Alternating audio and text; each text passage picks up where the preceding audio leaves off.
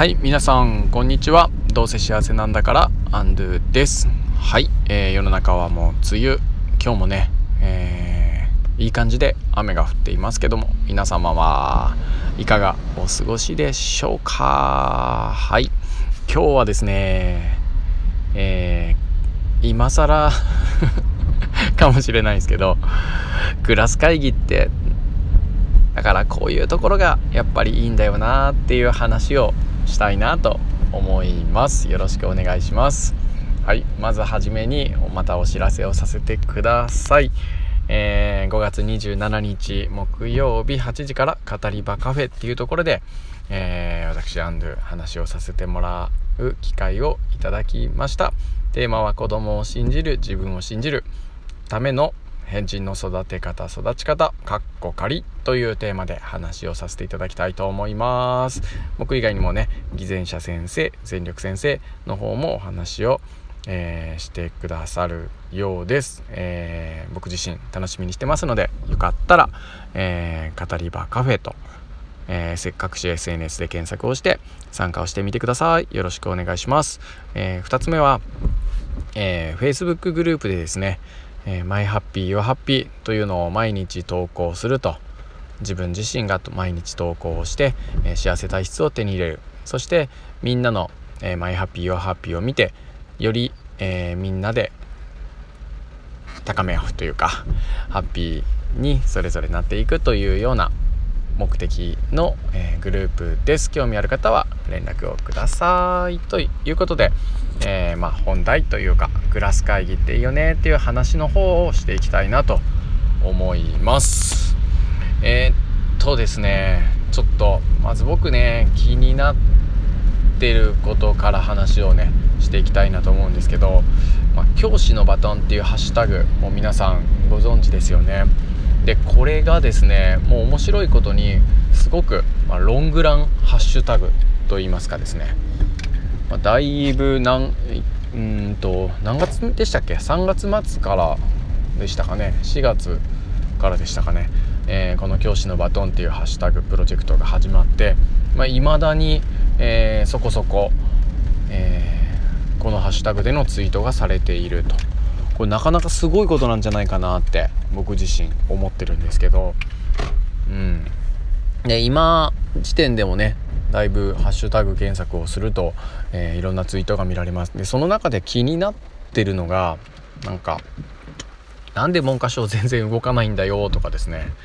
そういった声をこのハッシュタグに載せて、えー、つぶやいてる方がいてうんなかなかなって。なんかどうしてそういう、えー、伝え方そういう言い方になっちゃうんだろうなっていうようなことが、まあ、少し疑問に思って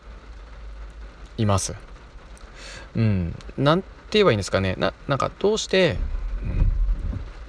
うん、なんで文科省は動けないんだろうなって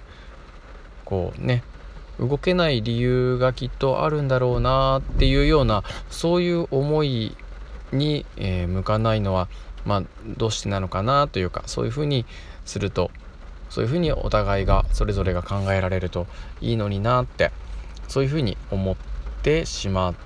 ています。ね。なんか文句ばっかり言ってねなんでそんな言い方するのかなっていうような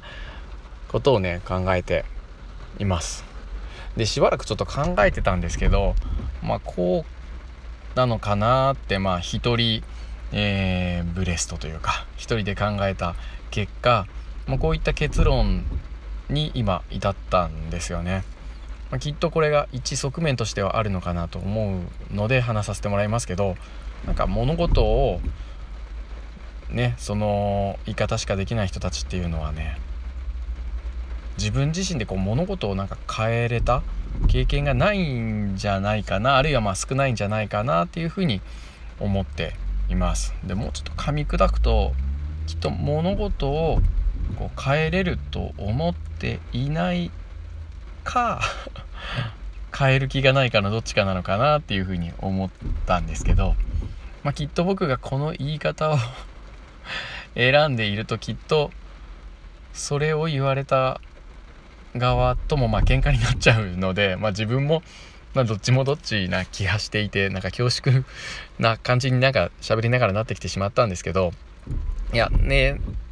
どういうことかっていうとそこでちょっとそろそろクラス会議のお話が出てくるのかなと思うんですけどきっとそれってその人たちが悪いとかではなくてなんかこう幼少期からのこう変えられた変えることができた成功体験っていうのがねここをこうしたら変えられたよっていうなんかそういった成功体験っていうのがきっと乏しいんだろうなっていう風なあるいはないんだろうなっていう風に思っているので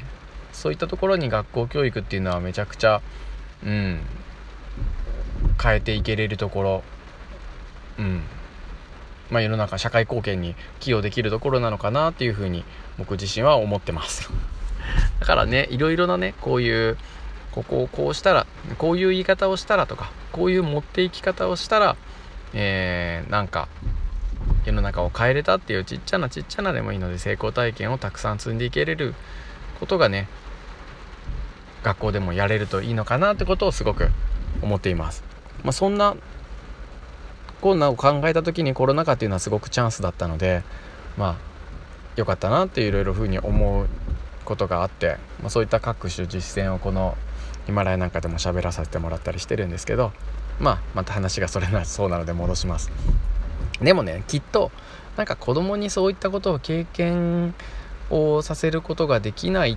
ていうのはきっとなぜなら先生たちもそうだったからじゃないかなというかそんなに変えたことがないからっていうのもなんかあるんじゃないかなと思ってこれが連鎖してるんじゃないかなって思うんですよね。うん、だからいろいろねそういう成功体験を先生ともどもなんか経験にやれていけるといいよななんてことも思っていてそんな中自分はどういうことができるかなってことをね今すごく考えてます。みんなもねなんかいいアイデアあったら教えてほしいなって思います。でねようやくクラス会議になったんですけどだからこそなんか誰でもできるんですよクラス会議って。誰でもできるっていうのが本当いいんだよなってことをすごく思っています。何ができるかってもう言わずもがなでクラス会議のことはねもう太一先生に聞いてくださればいいんですけど ね自分たちのこう課題をなんかね自分たちで対等に話し合ってそして解決に向かっていくって。そこで解決策が出てきて実際にね、えー、自分たちの生活がより良くなっていくって。もうこのプロセスをもう学校で定期的に踏むっていうもうその何て言うのかな。活動社会活動、えー、民主主義のプロセスとかね。なんかそんな対話のプロセスとか。そういったものをね先生たちも子どもたちもこう経験することができるクラス会議。やっぱりそういう見方をしてもいいんだよなっていうふうに、えー、思いました。思っています。ね誰々に何々しろよっていう言い方をする人たち是非ですねクラス会議を経験して、えー、見てはいかがでしょうかとか経験できるといいななんてことを思います。皆さんはえー、この えー、お話を聞いてどう思いましたでしょうか？ということでね今日も最後まで聞いてくださってありがとうございました、えー、毎日こんな感じで日々思ったことを配信をしております。また明日も聞いてくださると嬉しいです。それでは、えー、また明日。ハッピー。さようなら。